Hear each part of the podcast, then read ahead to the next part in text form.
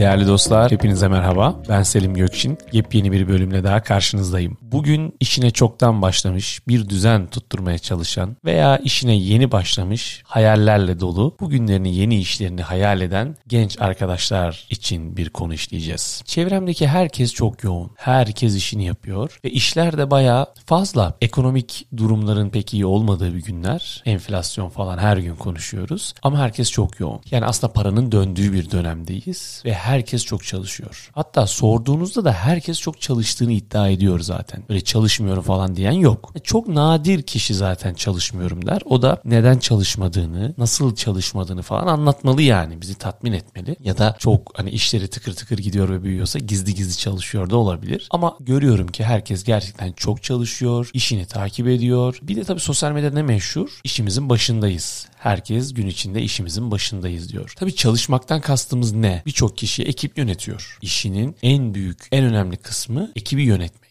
Bu yöneticiler işlere ne kadar hakimler? Asıl meselemiz bu. İşin başında durmak lazım zaten. Yani bir insan işinin başında olmalı. Ha, işinin başında da değilsen zaten o iş yok sayılır. O kadarı biraz fazla. İşin başında olmamak ne demek tam anlamıyorum. Herkes işinin başında. Zaten çalışan bir kişi, işi olan bir kişi, küçük büyük ekip yöneten bir kişi işinin başında olsun zaten. Şöyle bir durum var tabii yöneticilerde bilhassa ikinci, üçüncü nesillerde. Bazı işlere bu işe de ben mi bakacağım? Buna da mı ben bakmalıyım gibi bir hastalık oluşuyor. Ama asıl yönetici birçok işe bakmalı ve tüm işten de haberdar olmalı aslında. Fakat her işten haberdar olmayan ama işiyle tabii ilgilenen, gidip gelen bir kişi işinin başındadır da. Çünkü her gün gidip geliyor işine. Olayları duyuyor, soruyor, ediyor falan. Ama işinin başında mı? İşinin başında. Peki ne anlatmaya çalışıyorum? Şunu söylemeye çalışıyorum. Sadece işinin başında durarak işler büyümez. Peki ne olması lazım biliyor musunuz? İşinizin içinde olmanız lazım. Yani işin içinde olmak gerekir. Başında durarak olmuyor. Eğer işin içinde değilseniz krizleri yönetemezsiniz. Çünkü birçok ince noktadan habersizsinizdir. İşinizi bir sonraki adıma taşıyacak yeni fikirleri ortaya koyamazsınız. Çünkü işin başındaki kişiler küçük ve takip edilmesi gereken işleri takip ediyordur. O küçük işlere bakıyordur. Kendisine düşen işler zaten çok azdır. Ama yeni fikirleri çıkarmak veya dışarıda gördüğü yenilikleri işinde uygulayabilmek için işin içinde olmak gerekir. Bakın size birkaç örnekten bahsedeyim. Bugün Cem Boyner'i takip edin. Cem Boyner büyük bir holdingi yöneten, arkasında mağazaların çalıştığı, uzaktan takip eden bir insan değil. Hala perakendeciliği takip eden, perakendeciye gönül vermiş ve mağazacılığı çok iyi bilen ve gelişmesi için yeni fikirler üreten bir insan. Bir gün de şöyle bir şey yaşamıştım. Vakko'nun genel merkezindeydik. Vakko ile çalışıyoruz. Yeni bir sezon için sipariş dönemindeyiz. Çanta, eşarp, parfüm falan ürünlere sırayla sipariş veriyoruz. Sıra erkek cüzdanına geldiğinde baktım standta cüzdanlar yok. Cüzdanlar nerede dedim. Cüzdan seçecektik. Dediler ki cüzdanlar Cem Bey'de. Pardon hangi Cem Bey'de? Cem Hakko'da. Allah Allah cüzdanlar Cem Hakko'da ne arıyor? Ya bir konu vardı da koleksiyonla ilgili Cem Bey bakmak istemiş cüzdanları götürdüler. Birazdan gelir. Allah Allah dedim Cem Bey bu kadar işle ilgileniyor mu? Tabii ki Cem Bey işin gayet içinde koleksiyonlarla ilgileniyor. Hatta eşarp koleksiyonu tamamen onun kontrolünde çıkıyor dediler. Bunu neden garipsedim? Tabii kafada şöyle bir durum var. Bu kadar büyük bir holdingi, Vakko Holding'i yöneten Cem Hakko hala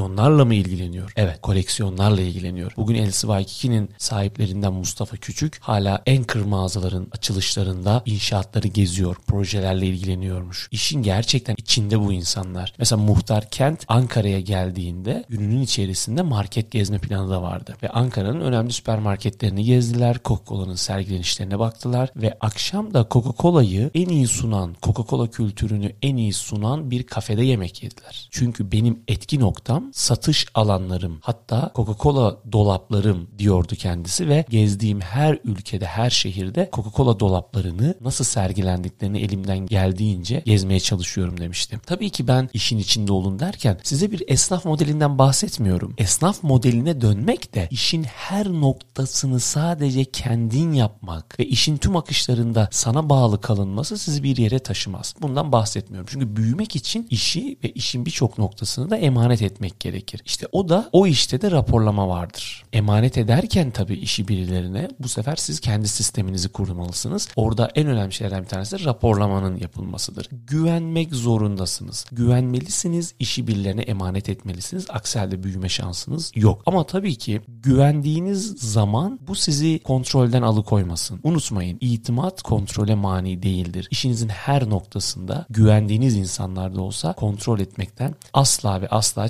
çekinmeyin. Kontrol ediyorsanız işin içindesinizdir. Ama kontrol etmiyor sadece güvene dayalı bir şekilde işlerin gittiğini izliyor ve haberdar oluyorsanız işinizin başındasınızdır. Bir de sona gelirken şöyle toparlayayım. Yeni nesil şirketlerde, girişimlerde hiyerarşik bir yapı yok artık. Bu yapı pek sevilmiyor. Çok da işlemiyor. Çünkü yeni nesil çok hiyerarşik bir yapıda çalışmak da istemiyor. Onları da bu sistem tatmin etmiyor. Bu kocaman bir inşaat firması da olsa eski tarzda kasıntı yöneticiler artık prim yapmıyor. Ekiple birlikte şirketi alıp bir yere taşıyacak akıl ekibi, asıl beyin kaliteli ve iletişime açık yöneticilerle çalışmak istiyor. Çünkü yönetim ve yönetici iletişime açık değilse zaten bu en büyük krizlerin ortaya çıkmasına sebep oluyor. İletişime açık yöneticiler işin başında değil içinde dururlar zaten. Çünkü eğer iletişime kapalıysanız sadece belli kişilerden bilgi alıyorsanız ve bazı ekibin içindeki önemli kişilerle görüşmüyorsanız ben sadece bunlarla görüşürüm herkes bana ulaşamaz gibi bir modelde çalışıyorsanız işinizin başındasınızdır ama asla içinde değilsinizdir. Size bir kitaptan örnek vermek istiyorum. Cem Kozlu'nun Kurumsal Kültür isimli kitabından çok sevdiğim ve kesinlikle tavsiye ettiğim bir kitaptır. Bir yöneticinin kesinlikle okuması gereken bir kitap. Ben kitabın çok değerli olduğunu düşünüyorum. Amerika'da Mükemmeli Arayış diye bir bölüm var. Bu bölümün içerisinde bir iletişim bölümü var. İletişim bölümünden size kısa bir kesit okuyacağım. Kolaylıkla erişilebilen hatta sık sık fabrika, satış yeri gibi uygulama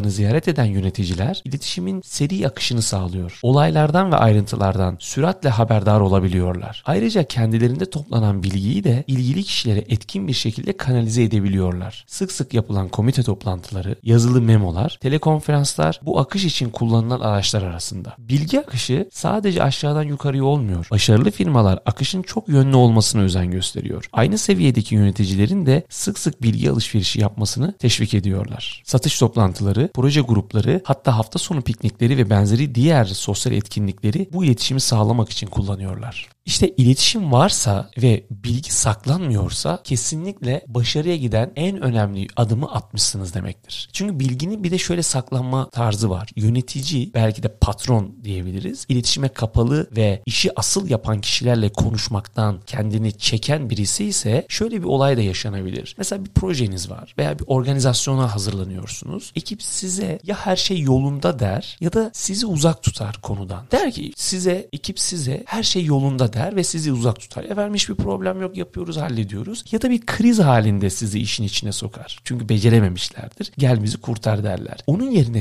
konuyu sık sık sormalısınız. Ya sinir edici de tabii olmamak lazım ama tatmin edici cevapları alana kadar da sormak gerekir. Bunu sormaktan, işin nasıl gittiğinden ve son durumdan haberdar olmaktan çekinmemek lazım. İşinizin her alanında konuya tam hakim olmalı ve işlerin sonuçları hakkında bilgilendirilmelisiniz. Ve bu bilgilendirilme akışında siz oluşturulmalısınız. Ayrıca asla ama asla detayları incelemeye üşenmemelisiniz. Yeni bir bölümde görüşmek üzere. Esen kalın.